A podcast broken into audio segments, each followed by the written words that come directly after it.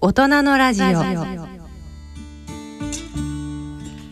い、えー、大人の科学のコーナーです。解説は日経サイエンス副編集長の出村正明さん。進行は篠崎直子さんです。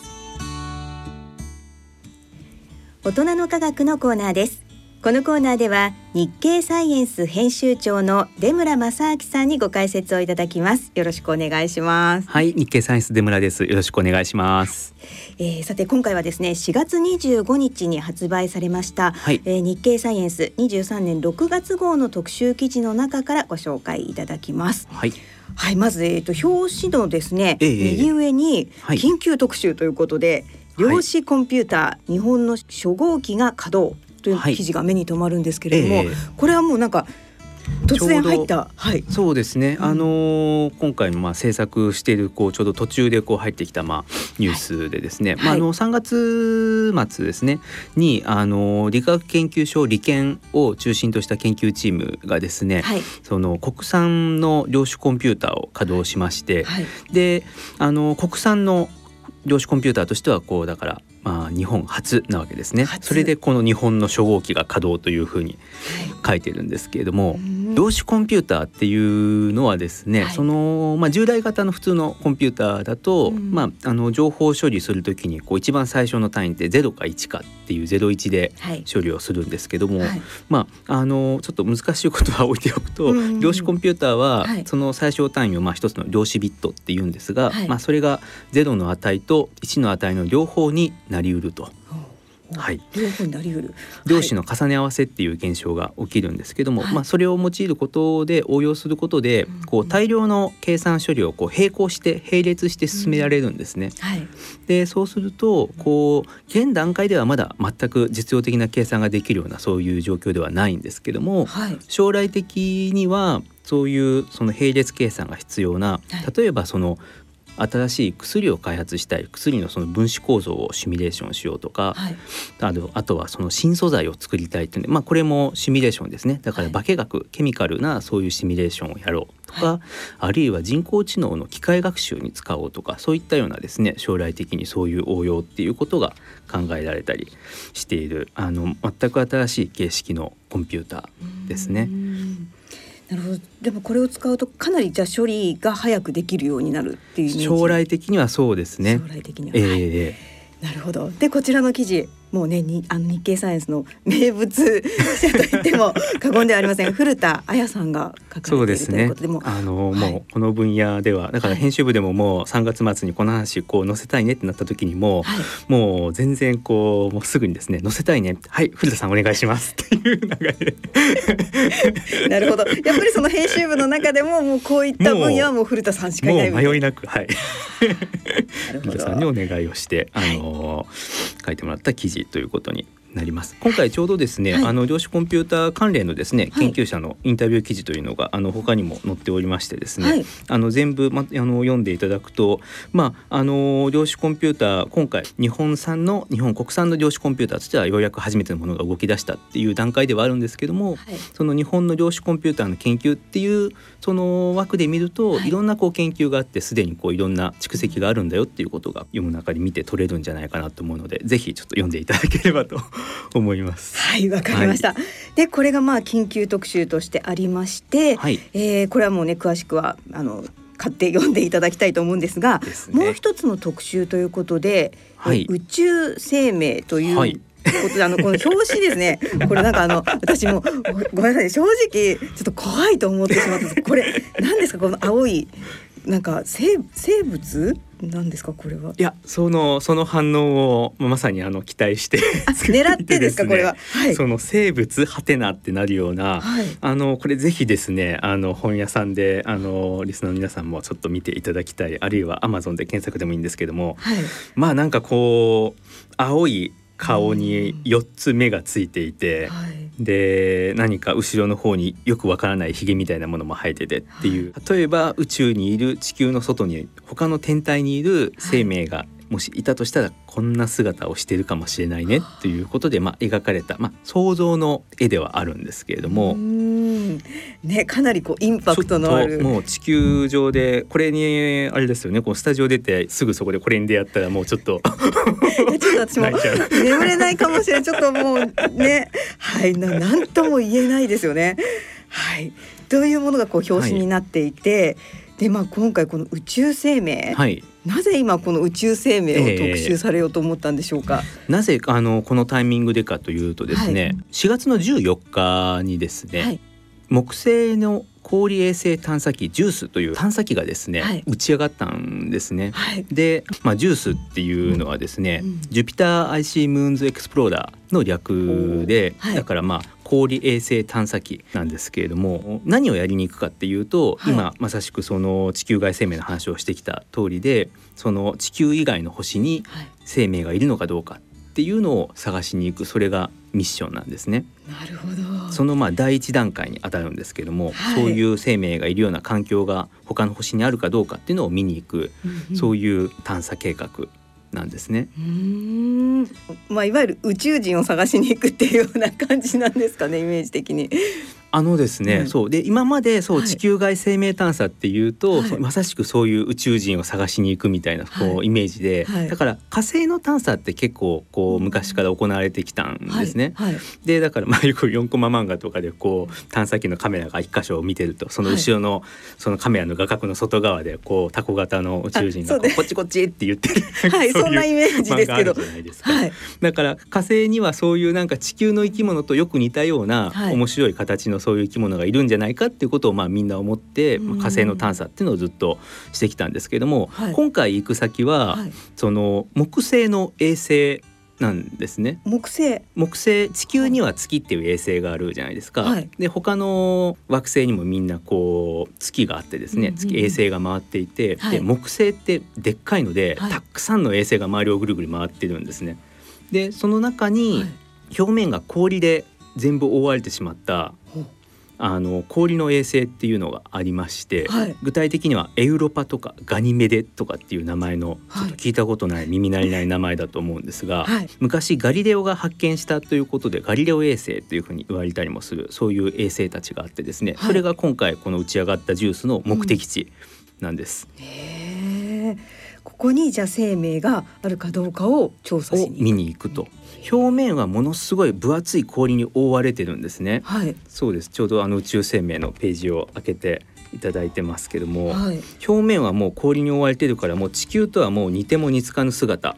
なんですが、ね。はい、ただその氷の層の下の方、うん、もっと地下の方に行くとそこに海が広がっているかもしれない言われてるんですよ。氷の下に海。そうです。このエウロパやガニメデなどのその木星の衛星ですねだから地球とはもう全然縁遠い場所ですけども、はい、そこに海があるかもしれないって言われていて表面が氷で覆われてるから氷衛星なんですけど、うん、その内側には海があるかもしれなくて、はい、でさらに中心には岩石のまあ核があって、はい、そこは熱を帯びているだろうというふうに考えられてるんですよ。熱があって、うん、で水があって、はい、であと必要なのはまあ有機物がもしあればですけれども、はい、地球でも深海とかでその海底火山が吹き上がるみたいなのそういうのをこうテレビのドキュメンタリーとかで見たことないですか？ありますありますあれと似たものがもしかしたらあるかもしれないと、そしたらじゃあそこに生き物いてもおかしくないよねっていう話に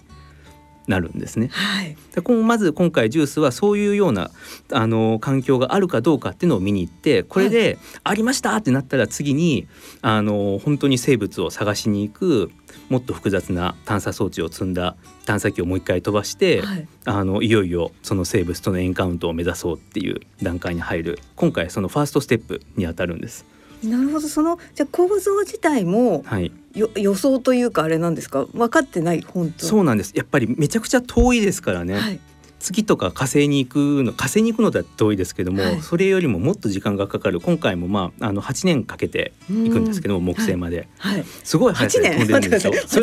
8 年？すごい速さで飛んでるんですけれども、でも8年かかるんですよ。8年かけて行って、そこで調査をしてそうです。でまあそういう構造になっていたらそこにいよいよじゃあ生命がいそうだっていうあたりがこうつけられるっていう話なんですね。で、はい、ただその今その地球と似た環境があるかもって言ったんですけども、はい、よく考えるとでももう地球と全然違うはずなんですよね。その海の成分だって全然違うはずですし、はいはい、で表面氷に閉ざされてるわけだから、外が大気に覆われてる地球とは全然違いますよね。はい、ってことは、そのさっきその火星でタコ型宇宙人みたいな話をしましたけどもそういうその地球の生命に似たようなタイプの生命かどうかわからないわけです。その木星の月のその木星のそのエウロパやガニメデの海の中にいる生命っていうのは全く地球の生命と違う仕組みで動いている生命かもしれない。はい、でそうなると、はい、もはや地球外生命探査っていうのは地球の地球にいるような私たちが地上でよく見てるような生物が他の星にもいないかなっていう似たやつがいないかなって探しに行くのが今まで多かったんですけども、はい、もはやもうその概念取っ払って地球の生物っていうのは宇宙にいろいろある生命の多様性の中の一つでしかないと。はいそうです。地球上だって人間は生き物だけどそれ以外に植物だとかキノコだとかあれだって全然見た目違うけれどもあれが生き物だっていうことは私たち今分かってますよね。それが逆に地球の生命と全然似つかないし全然生き物に一見思えないんだけど実は生き物ですっていうやつらがそういうそのガニメデやエウロパの海の底にうじょうじょいるかもしれないし、はい、もっと言うと太陽系以外のそのもっと遠くの星にもたくさんそういういろんなタイプの生命がいるかもしれない。そういうものを探しに行こうっていう時代に入ってきているっていうことで、はい、今回地球外生命探査じゃなくてこの特集のタイトルが宇宙生命なんですよ。確かに。あこの宇宙生命っていうこと自体にもすごく意味が込められているというか、はい、これ地球外生命ではなくて、はい、そうです。そのもっと普遍的な宇宙全体でこうもっと普遍的な生命現象っていうものがあるんじゃないかっていうことですね。でそれはあのと同時に裏を返せば、地球の生命っていうのは私たちたくさん研究してしてきたけど、それとは全く別の似ても似つかぬようなものが実は生命としていろんな星にいっぱいいろいろ存在してるんじゃないかっていうふうにそこまで考えた上で生命探査をやっていこうというふうに今あのそういうふうに変わりつつあるっていうことですね。なんですね。はい、もう生命のまあ定義っていうんですかね。なんていうんだろう。その生命とは何かみたいなところからも変わってきているそこから考え直す必要があるかもねっていう。そういう今だから、はい、まあこういうふうに話をしていてももちろん思考実験ではあるんですけれども、うんはい、そのジュースが持ち帰ってくる結果あるいはその先のさらにそのジュースの次のその探査機が行って見つけてくる結果っていうのが、決定的なそういう地球とは別のタイプの生命見つけましたよっていうことになるかもしれない。かもしれない。だからそのエンカウントの時がまあ迫っているという迫っているかもしれないということなんで。なるほどなるほど。もうなんかなかなかこう結構深い話だなというふうに思うんですけれども。で今木星のお話もありましたけれども、はい、そういった生命がいるかもしれない星って、はい、火星木星以外にもあるそうですね、うん、そうです。火星やその木星のその衛星。木星の衛星もいろいろあってですね、はい、エウロパとかガニメデの他に、まあ、カリストという衛星もあって、はい、こういった星にはですねその表面は氷やあるいは岩なんかでこう閉ざされてるんだけども中には海があるかもしれないというふうに言われてます。でそういう星は他にもあってですね、はい、その土星のエンケラドスという衛星ですとか、あとまあタイタンという衛星こういったところにもその中にですね星の中に海があるかもしれないというふうに言われていて。結構だから、はい、まあ、まだこれはその海があるとか要はその遠く離れたところからいろいろこう星の特徴を調べていて、うん、中に海があるっていう仮説を立てれば、はい、うまくこう結果が説明できるっていうそういうような間接的な証拠がまあ集まってるっていう段階で本当にあるのかどうかはもっとちゃんと見に行かなきゃいけないんですけどね。でも海がありそうな惑星だったりあるいは衛星っていうのが、はい太陽系だけ見ても結構たくさんあるんですよね。あるんですね。だから水の惑星って言ったらもう地球の代名詞だって思ってきたけど、はいはい、まあ水のある天体で良ければ他にもたくさんありますよっていうそうだったんですね。出てきたと。表面には見えてなくてもその内側に、ね、内側に海が海があるとかもしれない。そうです。で海があれば生命もあるいるかもしれない。そこに生命が少なくともそこでその生命が一度起これば生命が生きていける環境がその水があってで、地下から熱が供給されていれば、はい、そこで生命が生きていくことができるかもしれないと。いやということなんですね。なるほど。でまあ今回その木星に今旅立っているジュースが何かヒントを持ち帰ってくれるかもというところなわけですね。それが強く期待されてるんですね。はい。で今さっきから生命がいるかもしれないっていう話をずっとしている時に、はい、ただ今この話で保留してきたのは、はい、でもそうは言っても生命を作る材料がなきゃいけないわけですよね。海と熱があるだけではダメで、はい、でそのじゃあ生命の材料を何かあのどこからか供給するかあるいはその星の中に最初にあるかっていう状況がなければ生命がありえないわけ、はい、そこに存在しえないわけですけども、はい、その一つの可能性がですね日本のあの探査機のはやぶさ2覚えておられますでしょうか、はい、今もずっとミッション継続中ですけど。はやぶさ2の行ったそのリュウグウという小惑星、はい、あの小惑星からたくさんサンプルを持って帰ってきて、そのサンプルの解析というのが行われてきたわけですけどその結果ですねリュウグウが今言った他の星にも生命がいるかもしれないっていう話と強くこう関係してくるですね鍵となるような一つ成果をあのもたらしてくれていてですねリュウグウから分かった研究成果というのが、はい、ちょうどこれも、あのー、この3月にまとまったところなんですけれども、はい、もう一言で言うと、はい、そのリュウグウからたくさんそういう生命を形作る材料になりそうな物質がたくさん見つかったっていうことなんですよ。はい、特にあの私たち地球の生命体として気になるのは、はい、あのウラシルという物質がリュウグウから見つかりまして、うんはい、でそのウラシルっていうのは私たちの体の中にある、うん、まあ、DNA や RNA という体のまあ設計図にあたるようなそういう物質たちですね、はい、遺伝システムに関わるようなそういうその RNA の構成する一つの要素なんですね、ウラシル。それが宇宙の天体から見つかったと。見つかったってことはそれ、地球の生き物のその持ってる、そのみんなが持ってるわけですねウラシル。で、ね、あれじゃあリュウグウみたいな星から来たのかなっていうことがもちろん仮説ですけどね、はい、でも考えられるわけです。はい、リュウグウ一つがまさかそのすごくたくさんのその裏汁を持ってる特殊な小惑星ってはずはないですから多分他にもたくさんあるんですよね。裏汁をたくさん今回はそのリュウグウのものでしたけれどもじゃそういった惑星が他にもそうするとそういう生命の材料を積んでいる小惑星がたくさんあって、はい、例えばリュウグウみたいな小惑星がかつての地球に落っこちてきてそういうウラシルだったり、あとたくさんいろんなアミノ酸を含んでるんですよ。アミノ酸も。でアミノ酸って私たちの体作ってるタンパク質のさらにその構成材料ですから、そういうものを大量に含んだリュウグウみたいな小惑星がまさしくもし昔かつての地球に落っこしてきたとしたら、はい、地球水があって熱がある星に大量のアミノ酸やウラシルといった有機物がもたらされましたと。はい、でそれそこからもしかしたら今の私たちのこう生命っていうのが誕生したのかもしれないねっていうこう一つこう地球の生命のこう誕生のその仮説っていうのが立てられるわけですね。ですね。でこれですごくその注目を集めてるんですけども、うんうん、でも一つその一歩下がって考えると、はい、それって別に地球だけで起きてる現象でなくて良いですよね。はい、他の星にも、はい、そうリュウグウみたいな小惑星がいっぱいあってそれが落っこちていって、はい、そしたら例えば木星のその衛星に、エウロパとかガニメデとかに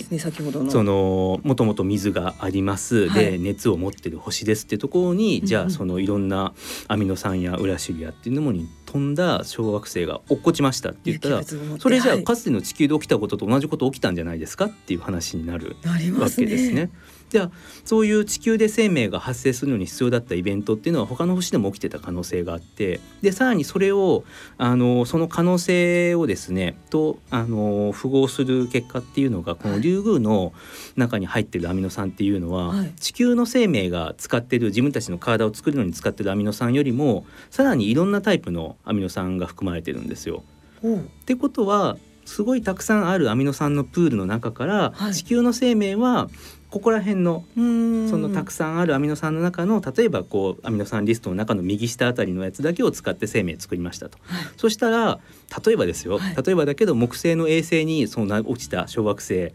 あの小惑星が落ちて、はい、そのエウロパやガニメデで起こった生命は、はい、アミノ酸リストの右下じゃなくて左上の方を使って生き物を作りましたと。でそうすると構成してる要素は全然違うんだけれども、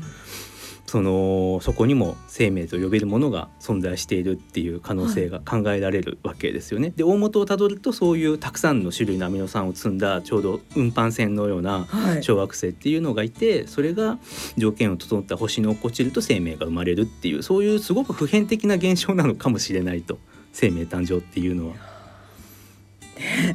だから地球だけじゃなくていろんな星でたくさん起きてる話かもしれないよっていうことになってくるわけです。今のその出村さんのお話を聞くと、いや本当にどこで起きてもおかしくなくて、おかしくないですよね。はい。うん、で本当にいるかもしれないって思いますよね。いるかもしれないいるかもしれないんですよ。はい、ですよね。そうです。なんかこれ一個どっかで分かったら次々いろんなところが分かりそうな感じですよね。あの星もそうかも、あのあっちの星もそうかもっていうふうになるかもしれない。かもしれない。そういうその探査をですね、はい、今ジュースがやろうとしているんですね。熱いですね。さあそして、えー、もう一つだけいいかな、はい、新しいエイリアン像ということで、まあ先ほどの生命ってなんだろうっていうところで、はい、もう生命自体がもうどういうものかっていうのを考え直さなきゃいけないっていう、ね、だからこれはジュースみたいな探査機をその宇宙の果てまで、まあ、木星までこう飛ばすっていうのと同時に、はい、私たちの頭の中のあの頭も柔らかくしておく必要があるわけです、うん、だからその、まあ、アミノ酸の種類が違うくらいだったらあの目の前でこれは生物だって判定できるかもしれないですけども、はい、もっと違うシステムで動いてる生命があったとしたら、はい、私たちの目の前に探査機の本当に目の前に、はい、このカメラで見てる目の前に出現していたとしても、はい、なんか岩みたいなのがありますねって言って通り過ぎててでもその岩みたいなものが実は生命体かもしれない。そういうことがあり得るわけですね。だから目の目の前にいても生命だと気づけないかもしれないそういう全く地球のものと違う生命っていうのがいる可能性もある。でそこまで考えた上で、はい、その目の前にその星に探査に行くんだったら、そこに生命がいるかいないかっていうのを調べるようなそういう探査用のその装置を作らなきゃいけないわけですね。そうですよね。カメラで見て動くものを見つけますっていうだけだったら、はい、その今言ったような岩みたいな生物みたいなものを見つけられないわけですよね。ねはい、じゃあそのために、そう地球にいないようなタイプの生命も探せるような探査装置ってどうやって作ればいいんでしょうっていうとこれかなりだから想定外のものを想定しろっていう話で。さらになんかこうちょっとスケールが大きいというかややこしいんですけれども、はい、それを、はい、あのー夢物語で言ってんじゃなくて本当にあの NASA がしっかりお金つけて、はい、あのもう研究が始まってるんですね。もう研究されてるんですねちゃんと研究分野として。地球にいないような今だからさっき言ったようなその宇宙生命というような、はい、そういうもっと普遍的な生命を探すためには、はい、私たちはどういうふうにその普遍的な宇宙のどこでも通用する生命のその条件、うん、あるいは生命と非生命をこう生物と生物でないものを区切る境界線ですよね、はい、それをどうやったらそのその境界線を明らかにできるかっていうのをですねこれを当然地球の生物学はもうここでは使えないので、はい、ですよね。化学と数学を使って、はい、あの宇宙宇宙全体での生命に共通しそうな、はい、その共通のルールですね、うん、生命だったらこのルール満たしてるはずだっていうルールを探そうという研究を今そういうことがもうあのなんというかすごく真面目にもう取り組みが始まってるところまで来てるんです。じゃあこの分野この分野でまた別に研究が進められていると。この分野はこの分野で。でここでその考えられて、はい、じゃあ例えばそのここで言ってるのはその特定の化学物質が例えば一箇所にギュッとこう妙な集まり方をしていると、はい、それは生命現象の結果かもしれないっていうわけですね。確かに。で、はい、そうするとそういう化学物質がそのどういうふうな濃度分布になってるかっていうようなそういうことを調べるような何か探査装置を作ればよくってでその装置をあの2代目や3代目のジュースに当たるような探査機にくっつけて,、はい、他の星に飛ばせば、はい、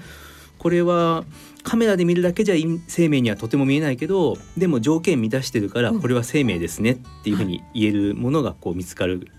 かもしれ見つかるかもしれないと。そこにつながる研究なんですね。だからそのそういう生命のルールを探すっていうのはすごくまあある種概念的だし、ね、その思考実験に近いようなところがあるんですけど、ね、そういうそのある種まあ頭の中でやるようなそういう哲学に似たような、そういう研究と、はい、もうはるか彼方のその木星の衛星、あ、あるいはもうもっと遠くの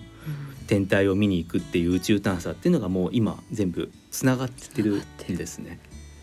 いや本当にまさに異分野融合というかもう本当にまあ、そこにお金をつけてがっつり研究していこうっていう状況になってきてるっていうことがこう本当に今、あのー、状況としてこの分野が熱いなというふうに思う。調査ですね。ですね、はい、もうこれからこの宇宙生命から目が離せないですね。そうですね。はい、ちょっとこの分野は本当にと気をつけて見ていきたいところですね。はい、はい、ねでこれも詳しくはいろいろ本当に詳しく書いてありますので、えぜひねこちら日経サイエンスの6月号で皆さんにご覧いただければと思います。はい、いただければと。はい、こちら4月25日も発売されてるんですもんね。はい。はい。ぜひ。さあ、ではですね、次号なんですが、はい、えー、23年今度は7月号になりますか。はい。はい、7月号ですね。はい。こちらは日経サイエンスどんな特集を予定しているんでしょうか。次回はですね、はい、あのー、地球上の生命のお話でございます。え？あ今度地球に戻ってくるんですね。戻ってき今回は宇宙でしたけれども、次号は地球に戻ってくると、ちょっと安心しますね。馴染みの地球に戻ってきます。はい、ちょっと安心した感じが、はい。でですね、はい、あの地球の生命なんですが、植物を扱います。はい、今ですね、はい、結構あの本屋さんに行かれたりしても、多分植物学のコーナーって結構ある。のを見ておられるあの気づかれる方結構いると思うんですけど、はい、まあ、今年ちょうどこの春から、まあ、あのテレビの連ドラでですね、はい、その牧野富太郎という植物学者をこう、主演あのモデルにした、うん、あのまあ植物学のドラマというのが放送されてるわけです。はい、ですね。はい、はい、あのー牧野富太郎という明治時代のはい、あの植物学者のお話なんですけれども、はい、ドラマの中ではそうなんですが、その牧野富太郎のその、まあ、牧野富太郎という人物は日本のその植物学の礎を築いた一人なんですね。はい、でその歴史の人なのかっていう完全にもう過去の人なのかってそうじゃなくて、牧野富太郎の実は牧野富太郎の研究っていうのは、その牧野富太郎自身は亡くなってあのもうあのお亡くなりになってるんですけれども、今も、ずっと実は継続していてですね。研究が研究が継続していて、はい、でその牧野富太郎のその発見からそのまま派生していったこうさまざまなその植物学の研究っていうのが今日本で花開いていてたくさんの研究者がいるんですね。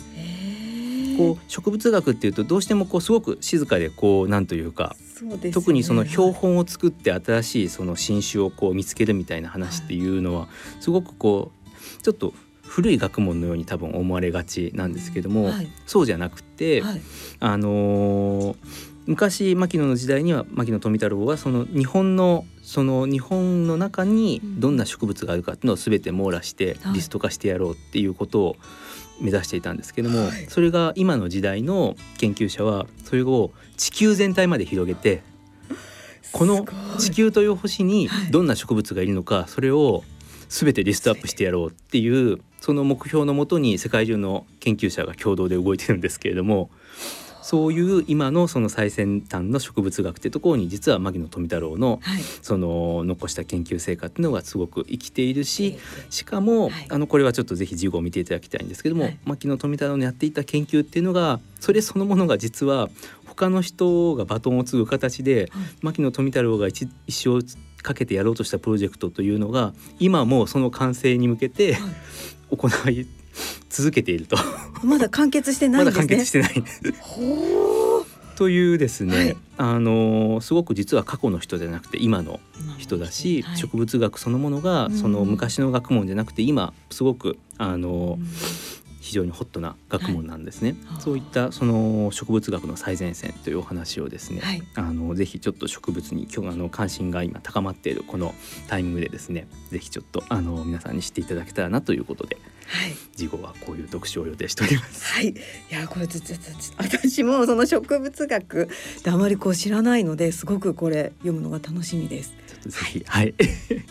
よろしくお願いします。はい、えー、こちら、えー、次号2023年7月号は5月25日の発売となります。はいえー、またですね番組では今回ご紹介しました23年6月号を抽選でプレゼントさせていただきます、えー、詳細は番組ホームページのプレゼント欄からご応募ください。番組への感想もお書き添えください。